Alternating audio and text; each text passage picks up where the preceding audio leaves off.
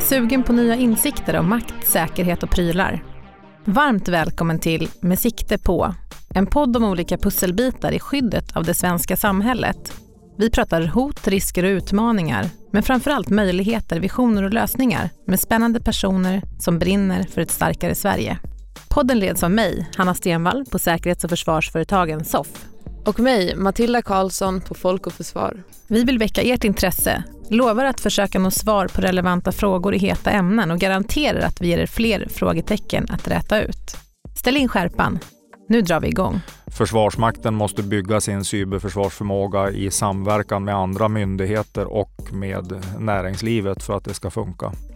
Inte minst den här väldigt snabba utvecklingstakten gör att man kan inte ha den typen av kompetenser in-house i en myndighet hela tiden, utan man måste kunna ha ett fungerande samspel med inte minst eh, industri och olika företag. Fredrik Robertsson påbörjade sin militära karriär som plutonbefäl under värnplikten vid fältjägarregementet I fem i Östersund i mitten av åttiotalet. Idag är han generalmajor och i sin roll som Chief Information Officer med plats i Försvarsmaktens ledningsstab leder han arbetet med att utveckla Sveriges cyberförsvar. Det handlar då dels om att bygga upp en militär förmåga på cyberområdet för att kunna skydda system och information och dels om att kunna slå tillbaka vid en attack. Välkommen Fredrik. Tack så mycket. Du har som första C I O tagit plats i den strategiska ledningsstaben i Försvarsmakten. Och det är väl en tydlig signal om att den strategiska betydelsen av I T lyfts inom myndigheten idag. Varför är det viktigt, tycker du? Ja, jag tror alla myndigheter, alla verksamheter, alla företag ser mer och mer vikten i informationshantering, informationssäkerhet och, och därtill knutna frågor. Och det har ju att göra naturligtvis med den starka teknikutvecklingen inom det här området och hur pass beroende vi är av den här typen av teknik. Är man tillräckligt medveten skulle du säga? Det är väl alltid en, en fråga man kan diskutera, men, men jag tror att eh, inte minst det sista årets händelser och det, det fokus som den här frågan har fått under, under det här året i Sverige har väl gjort fler och fler myndigheter och företag medvetna om vikten av, av det här. Försvarsmaktens C I O, det är en av de tyngsta rollerna på cyberområdet i Sverige idag. Men vad innebär den? Ja, man, man kan väl förenklat säga så här att Chief Information Officer, den, den befattningshavaren finns ju i ganska många organisationer och, och företag och I, I princip det jag tror många förknippar med den rollen, så ser det ut i Försvarsmakten också. Det vill säga att man har ansvar för informationshantering och, och strategisk styrning av, av I T-frågor med mera, med mera. Det som är skillnaden kanske då i Försvarsmaktens verksamhet är att jag också är då chef för cyberförsvarsfrågorna. Både när det gäller utveckling av de frågorna och andra perspektiv. Så vad gör du en vanlig dag på jobbet? Ja, jag, som många chefer på, på min nivå så, så deltar jag i många möten eh, i, i många sammanhang. Jag ska fatta några beslut. Jag ska delta i olika, som rådgivare i olika frågor till, till andra chefer så att säga, i Försvarsmakten. Så att, men det blir, det blir många timmar i mötesrum, så kan man väl säga. Vad tycker du är roligast? Det jag tycker är absolut roligast är att få vara ute i verksamheten och träffa medarbetare som jobbar liksom längre ut på linan i, i Försvarsmakten. Det är väl då man trivs som bäst. Det var ju ändå där man började själv en gång i tiden. Hur kommer det sig att du har den roll du har idag? Vad har du för, för bakgrund? Ja, jag har ju en bakgrund som officer i, i Försvarsmakten, men jobbade i, i yngre år så att jag inom det här området. Jag var I T-chef och jag var också I T-säkerhetschef på ett, ett militärt förband då på, på nittiotalet. Och hade redan på den tiden ett ganska stort intresse för de här frågorna och ägnade mig åt programmering bland annat. Både privat så att säga, men också lite grann, läste lite grann programmering på högskola och sådär. Och den rollen du har idag, hur, kom, hur kommer det sig att du hamnade just där? Är det på grund av, på grund av den bakgrunden, var det det som ledde dig in på det, eller hur? Ja, jag har vidmakthållit det här intresset genom alla år egentligen och följt varit med ganska nära i, i teknikutveckling och annat inom, inom det här området. Sen har jag haft många, många andra roller naturligtvis under, under många år. Den senaste roll jag hade in, innan jag blev C I O var som planeringschef för Försvarsmakten. När den här möjligheten då dök upp, så att säga, det, det var en nyinrättad tjänst. Ja, då går det till för oss precis som på många andra nivåer att man söker jobbet, och i det här fallet så fick jag tjänsten. Va, vad är det med cyberförsvar som är så relevant, och varför är det, varför är det spännande? Ja, det finns, tycker jag, många skäl till varför området är spännande. Det, det nya är väl egentligen att vi, vi faktiskt pratar om en Eh, vad jag skulle kanske säga då en nygammal domän på något sätt. Eh, att information och informationshantering är viktigt. Det, det, det syns i media. Jag brukar ibland när jag är ute och pratar på olika ställen säga det att för några år sedan då kunde man inte läsa om de bästa sätten att skydda sig mot hackare i, i Expressen. Men det kan man nu, och nu läser vi ganska mycket om att det finns en oro för att val och annat påverkas av, av hackare. Och det är väl en av de faktorer som har gjort att relevansen och, och spänningen i det här området har, har ökat. Säkerhetspolisen pratar om tusentals intrångsförsök om dagen, det vill säga cyberangrepp som kan hota rikets säkerhet. Hur allvarligt är hotet mot Sverige, skulle du säga? Ja, det är ju väldigt svårt att, att kvantifiera det, och jag vill helst inte kanske ge mig in i en sån kvantifiering heller. Men man kan väl säga att det är en väldigt stor bredd av, av hot vi pratar om.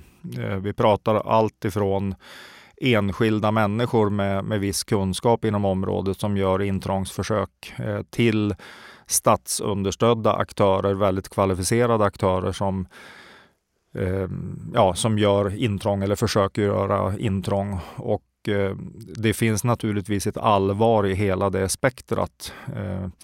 Det som upptar mest av min tid och kanske mest av oron är naturligtvis de mest kvalificerade aktörerna, de statsunderstödda aktörerna.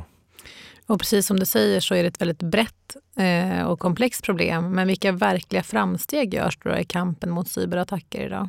Ja, det är lite svårt att, att kanske ge ett väldigt enkelt svar på den, på den frågan, men eh, inom, inom en sektor, om vi säger så, den, den lite mindre kvalificerade sektorn, så tas det ju dagligen fram nya verktyg naturligtvis för att skydda sig mot, mot angrepp, angrepp och, och intrång.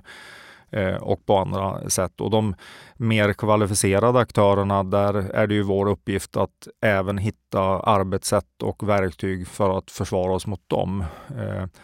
Och det görs väl naturligtvis med olika framgång.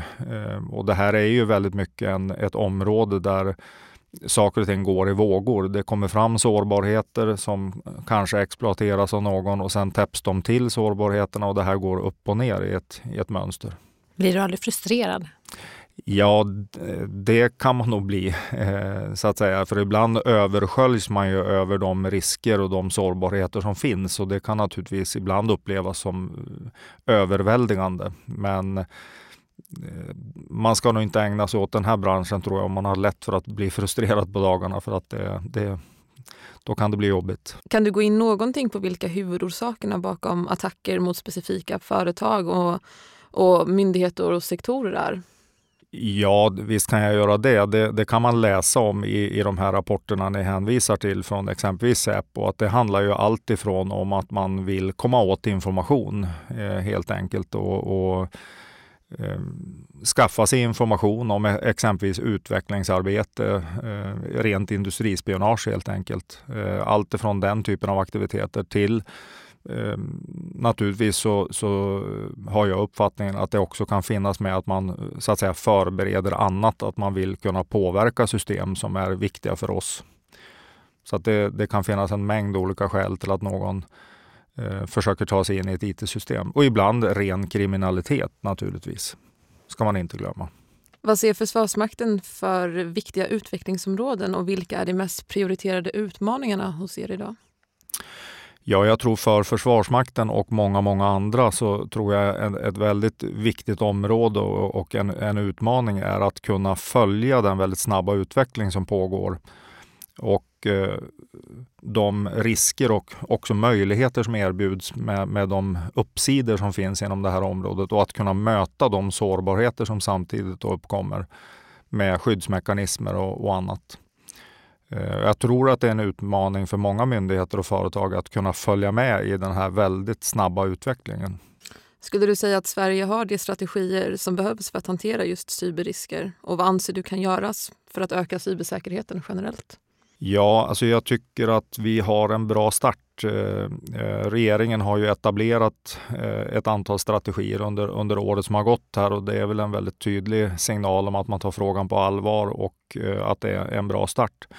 Jag tror att man behöver så småningom följa upp det här med att bli ännu tydligare. Man skulle exempelvis kunna tänka sig att ge ut så att säga generella riktlinjer eh, om informationssäkerhet, I T-säkerhet som gäller alla delar av totalförsvaret, för att på något sätt lägga då en, en lägsta ribba att uppnå när det gäller informationssäkerhet. Eh, den bild jag har är att det finns många sådana tankar och att det, det pågår sådana arbeten, så att det, det ser jag fram emot att det sätts på plats. Riktlinjerade krav? Ja, jag tror, jag tror man ska förvänta sig att det ges ut både och, eh, naturligtvis. Eh, man ska heller kanske inte vara för, stirra sig för blind på det endera fallet, för att i, i mångt och mycket så vill nog de flesta skydda sin viktiga information. Eh, men visst kan man tänka sig att det ska finnas en lägsta ribba som är, är kravsatt på något sätt för de viktigare delarna i totalförsvaret. Det tycker jag är en rimlig, rimlig tanke.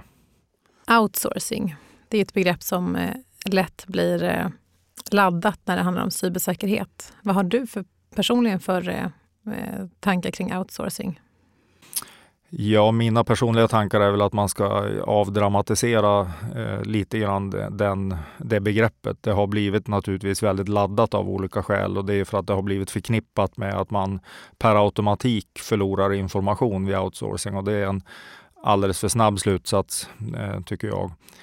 Man ska alltid göra en analys av vilken information vill vi hantera i, i våra I T-system, oavsett vem man nu är och vad man företräder för organisation eller myndighet. Och sen blir ju nästa fråga hur man, hur man, på vilka olika sätt man kan hantera den informationen. I grunden när det gäller hemlig information, då finns det ett regelverk att följa. Och så länge man följer det regelverket, då har man uppnått lägsta ribban för informationssäkerhet. När det gäller information som inte omfattas av, av den typen av regelverk eller lagstiftning, ja, då måste man hela tiden, precis som med hemlig information, göra en, en, ha en strategi för hur man indelar information och vad som är skyddsvärt och vad som inte är skyddsvärt, och hantera informationen därefter. Och det kan i vissa fall leda till att man faktiskt outsourcar drift av någonting. Men det ska man naturligtvis göra då med beaktande av, av eventuella risker som kan uppkomma. Kloka prioriteringar helt enkelt. Ja. Mm. Har Försvarsmakten förmågan att själv bygga Sveriges cyberförsvar? Det skulle jag vilja säga, det har ingen, om, om du menar med att ensamma så att säga i någon form av stängt rum göra det här, det, det är inte genomförbart, utan Försvarsmakten måste bygga sin cyberförsvarsförmåga i samverkan med andra myndigheter och med näringslivet för att det ska funka. Inte minst den här väldigt snabba utvecklingstakten gör att man kan inte ha den typen av kompetenser in-house i en myndighet hela tiden, utan man måste kunna ha ett fungerande samspel med inte minst eh, industri och olika företag. Är det en tendens som du ser som fler börjar inse? Ja, för oss som jobbar inom det här området så tror jag det jag säger nu är ingen kioskvältare och, och någon stor nyhet, utan alla är nog medvetna om att det måste ske någon form av samarbete och samspel. Det det möjligen kan finnas olika uppfattningar om, det är vilken grad och på vilket sätt det här ska gå till naturligtvis. Har Försvarsmakten svårt att rekrytera? Det är en fråga också som kanske har två svar, skulle jag vilja säga. Vi har i grunden i Försvarsmakten en väldigt spännande verksamhet, det märker vi, för att det är en väldigt viktig del i motiven till varför man söker sig till Försvarsmakten. Så att det ena svaret är, är nej, vi har inte svårt att attrahera människor att, att söka jobb inom, i synnerhet inte inom det här området. Samtidigt så är det så att Sverige som ett relativt litet land har inte obegränsat med den här typen av kompetenser, så att det, det finns en, en utmaning för oss eh, i och med att det är många som ska dela på den kompetenspool vi har, om jag uttrycker mig så. Mm. Och då pratar vi framförallt på cyberområdet då, så man har ett större behov egentligen av att kunna rekrytera ja. kompetenta medarbetare. För det är ju inte bara medarbetare i stort då, utan... Nej. Mm. Finns det något sätt man kan göra myndigheter som Försvarsmakten än mer attraktiva? Nu har ju ni den här, den, den, den delen som gör att det känns spännande och viktigt, precis som du nämnde själv. Men finns det någonting man kan göra som myndighet för att bli mer attraktiv? Det finns alltid saker att, att göra, och jag tror en, en väldigt viktig del är att vara modern. Att, att se till att myndigheten är, är modern inom, inom just det här området. Jag tror många, i synnerhet ungdomar idag, förväntar sig att man kommer till en modern miljö eh, inom I T och inom informationshanteringsområdet. I synnerhet om man har den kompetensen med sig och ska jobba med, med sådana frågor. Och det är väl ett exempel där man kan påverka människors syn på Försvarsmakten. Då ska vi leka en liten associationslek. Vi ger dig tio ord och du säger det första du kommer att tänka på. Och sen om det är någonting som du vill utveckla så gör vi det efteråt. Är du redo? Jajamän. Toppen. Uniform. Grön. Mångfald. Kvinnor och män. Värnplikt. Personalförsörjning. Politik. Styrning. Stjärna. Fänrik. Makt. Makt. Ja, jag får ingen association alls. Oj, är det bra eller jätteläskigt? Nej. Nej, det är väl, makt är väl ett ord som man ofta förknippar med något negativt, tycker jag. Mer negativt än positivt. Oj, den ska vi nog utveckla sen. Ja. Ryssland. Aktör i närområdet. Verktyg. Ja. Husbygge. Syren. ÖB. Före detta ÖB. Privat. Fiske. Intressant. Mm. Husbygge var lite kul, för vi läste någonstans att du hade i princip byggt hela ditt hus själv. Ja. Så vi hoppades lite på det. Ja. Nej, det var lite oväntade frågor och svar. Lite så. Men skulle du vilja, makt vill vi gärna att du utvecklar lite gärna. Att det bara fanns negativa associationer. Jag vill inte säga att det bara, bara finns negativa associationer, men det är ju... Eh, När jag, när jag pratar makt så pratar jag väl, vad, vad har man för eh, rättigheter och skyldigheter egentligen? Jag tycker makt ofta utstrålar, vad, vad kan jag styra? Eh, vad kan jag bestämma över? Jag brukar ofta vara väldigt noga med att tala om för dem jag jobbar med att jag tycker att det är väldigt viktigt att prata om vilket ansvar har jag. Eller de jag arbetar med och, och mina medarbetare, vilket ansvar har vi snarare än vilken makt har vi. För eh, det här är ofta naturligtvis ett, det finns två sidor av det här myntet. Man, man behöver ha makt eller möjlighet att påverka saker och ting för att kunna ta ett ansvar.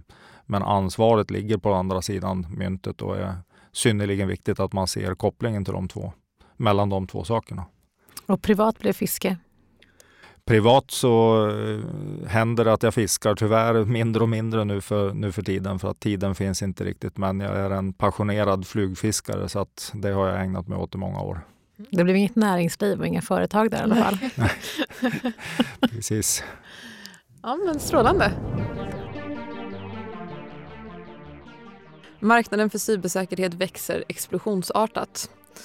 Hur tror du att det påverkar kvaliteten på de system, tjänster och produkter som utvecklas?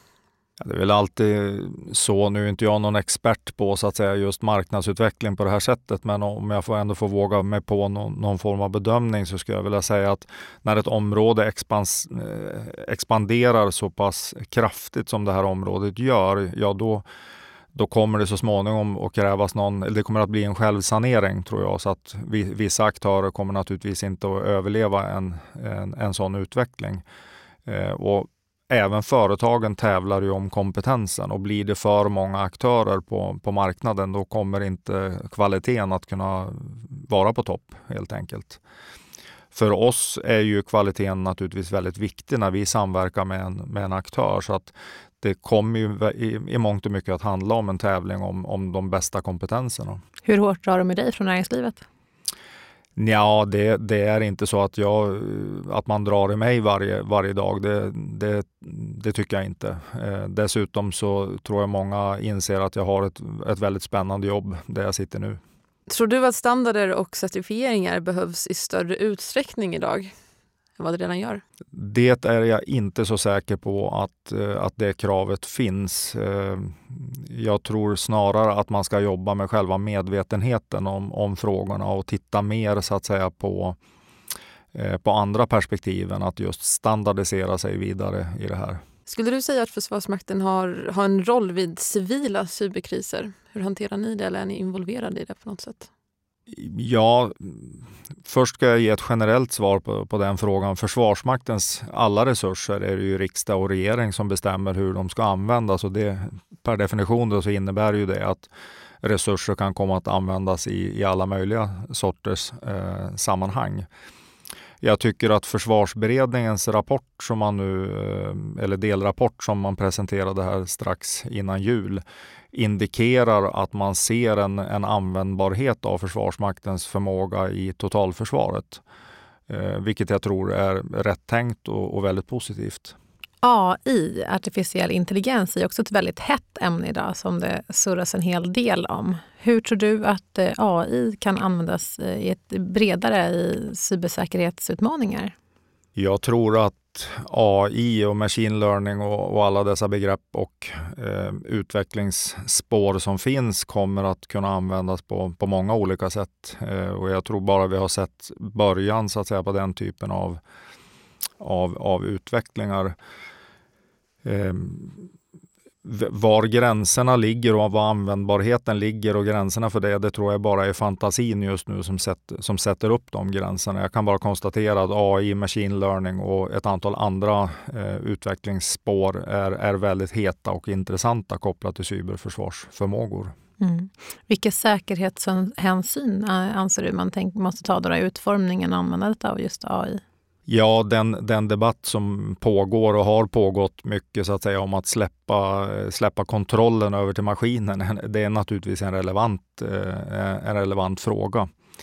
Jag ser det väl lite grann från ett annat perspektiv där jag, där jag säger att en hel del som man önskar att man kunde analysera och göra, exempelvis när det gäller att övervaka nät och system, kan man möjligen då väldigt snart överlåta än mer åt, att maskin, åt maskiner att göra.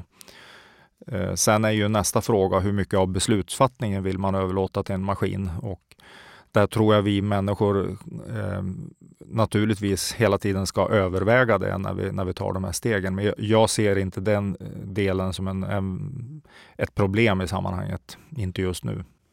Och sen lite det som vi kommer att prata om också under cyberförsvarsdagen med social engineering. Frågan är om det, hur, hur säker den tekniken är, om det finns andra svaga länkar såklart. Ja, och det är ju en väldigt relevant och viktig aspekt av den här frågan. Allting är inte teknik. Det handlar, vill man komma åt information eller tillskansa sig tillträde till ett system, så är det ju inte alltid tekniken som är den svaga länken. Utan människan och interaktionen människa-maskin kanske är, är snarare den väg man försöker ta sig in. Finns det någon annan teknik, tänker du, som kan revolutionera cybersäkerheten? Har du någon sån här spaning som du kan ge oss? Jag, jag har nog ingen, ingen kioskvältare att ge, men, men jag tror att eh, det många redan har konstaterat att vidareutvecklingen av datorer och kvantdatorer och, och den typen av teknik kan naturligtvis få väldigt stor impact eh, med de enorma eh, så att säga, steg som finns att ta när det gäller beräkningskapacitet och annat, så att det kan ju påverka vår, vårt förhållande till kryptering med mera, med mera. Men skruvar vi upp kraven ytterligare då på dem som vi tänker apropå rekryteringsbehovet? Eller kan det locka en annan typ av målgrupp? Jag tror att det vi ser är ju en accelererande teknikutveckling, och det finns massor av områden där den här accelerationen ställer krav på nya kunskaper hos de som jobbar inom det här området. Och jag tror att informationshantering och I T är ett område där man inte utbildar sig och sen jobbar man i tjugo år, utan varje dag är en utbildning för de som jobbar inom det här området om man ska vara relevant. Det är ganska få kvinnor på området. Hur tänker du kring det? Ja, det håller jag med om. Det är alldeles för få kvinnor och det är ju det är väl en väldigt bra utmaning för oss alla att ta oss an och, och se till att fler kvinnor blir intresserade av det här och utbildar sig inom det här området och väljer att kliva in i det. Den lätta frågan är hur? Ja, och det är ju, det är ju alltid den, den svåra frågan. Vi måste alla, tror jag, hjälpas åt att göra det här attraktivt och intressant, det här området. Och det kanske finns ett antal medärvda på något sätt gamla synsätt på, på de här frågorna som vi behöver hjälpas åt att sudda ut. Det pågår just nu en översyn av inriktningen av ENISA, den europeiska I T-säkerhetsbyrån. På vilket sätt tror du att europeiska initiativ kan bidra till skyddet av Sverige på cyberområdet? Ja, den, den möjligheten ligger väl i att, att, så att säga, överenskomma då gemensamma eh, antingen standard eller, standarder eller, eller synsätt, så att säga, på vad, vad som är lägsta nivåerna för informationssäkerhet och annat. Men eh, jag har ingen, inget väldigt konkret svar på den, på den frågan just nu. Eh, jag har inte funderat på det så mycket. Har Försvarsmakten några utvecklingsprogram bilateralt med andra länder? Vi har en hel del bilaterala samarbeten inom, inom det här området, exempelvis med Finland. Så det är ett exempel på, på samarbete som vi har. Men vi har också samarbete inom ramen för europeiskt samarbete. European Defence Agency är ju ett, ett organ då inom, inom Europa där vi samarbetar och har för närvarande pågående utvecklingsprogram inom det här området. Du nämnde Finland. Finns det mycket vi kan lära av Finland på cyberområdet? Hur, hur ligger de till om man jämför med Sverige? Ja, jag vill inte, jag vill inte kommentera, så att säga, enskilda länder så, men, men det finns alltid eh, viktiga saker att lära av de, av de länder som vi samarbetar med. Det, det, för mig är det en väldigt grundläggande utgångspunkt. Man har alltid någonting att lära. Eh, och jag tror även, även andra länder har saker och ting att lära av Sverige. En ständig utmaning för C I O:er brukar ju vara att få stöd för de åtgärder som de vill införa i en organisation. Har du några knep att dela med dig av till de informations- och I T-säkerhetschefer som kämpar mot andra, kanske mer synliga investeringar? Ja, jag vet inte om jag har något jätteknep. Det finns så många C I O:er som jag tycker är fantastiskt duktiga på, på det de gör, men för mig är det viktigt att kunna presentera olika alternativ eh, när jag vill få beslut fattade och att kunna peka på så att säga alternativ till det, det jag föreslår, eh, om det nu handlar om en investering exempelvis. Vad, hur ser alternativet ut, och att kunna beskriva det så att min chef har de alternativen klar för sig när han eller hon beslutar. Eh, så det är väl en, en, ett, ett tips på vägen möjligen, att kunna beskriva exempelvis ett informationssäkerhetsperspektiv som, som eh, Med, med olika alternativ beroende på hur mycket man satsar eller inte inom ett område. Lite storytelling nästan. Lite grann åt det hållet kanske, ja. Mm. Är cybersäkerhet en valfråga tjugo arton? Ja, det är ju en eh, jättesvår fråga för mig att, att svara på. Eh, det, naturligtvis kan, kan det bli en, en fråga som eh, hamnar i fokus, men det beror lite på vad man menar med den. Redan nu talar man ju om vikten av informationssäkerhet, inte minst för att skydda eh, en valprocess i landet, och det är ju ett perspektiv på frågan. Om det skulle kunna bli en valfråga kopplat till, så att säga, olika viljor, politiska viljor, det har jag egentligen ingen uppfattning om. Det är ingenting jag, jag ser framför mig just nu att det skulle dyka upp. Apropå storytelling, tycker jag att man pratar tillräckligt om integritet. Jag tänker att man ska lyfta frågan generellt. Är integriteten en, en, en viktig aspekt där då? Ja, utveckla det lite grann. Hur du... Jag tänker snarare på att få så här, det breda stödet för frågan för att förstå cybersäkerhet och varför man skyddar information egentligen. Mm. Om man... ja, jag tycker det, det året som vi, vi har haft under, under ja, det, det år som ligger bakom oss nu, tycker jag har lyft frågan väldigt mycket, och jag, jag möts åtminstone av attityden till de här frågorna att, att man tycker att det är en viktig fråga, om man har sin egen förklaringsmodell som man har byggt upp beroende på var man finns i samhället och vad man jobbar med för någonting. Men jag tycker det är väldigt få som inte ser vikten av att hantera information på ett, på ett bra sätt. Tycker du att svenska säkerhets- och försvarsföretag testar sina cybersystem tillräckligt ofta? Det vill jag nog inte ha någon åsikt om, och det beror på att eh, jag har inte den inblicken i, i så att säga, hur mycket det sker. Jag har naturligtvis viss inblick på, på vissa håll och kanter, men jag skulle vilja akta mig för att generalisera något, något svar där eh, på den, utan då behöver jag nog få lite mer information för att kunna svara på det. Slutligen, om du fick önska en sak som politiken löste ut, vad skulle det vara? Ja, jag tror att det är viktigt att tillse att vi har tillräckligt mycket resurser för att höja nivån av, i, i, i mitt fall eller vårt fall då, cyberförsvaret så tidigt som möjligt. Jag tror att det är viktigt att så snart som möjligt, så att säga, ta ställning till att man ska höja nivån, så att säga, och tillföra resurser. Jag ser tydliga spår i debatten att, att det finns en, en sån vilja, men jag tror att vi behöver gå, gå från ord till handling relativt snart. Lite mer offensivt helt enkelt. Mm. Mm. Strålande. Tusen tack Fredrik. Tack för att du kom. Tack så mycket.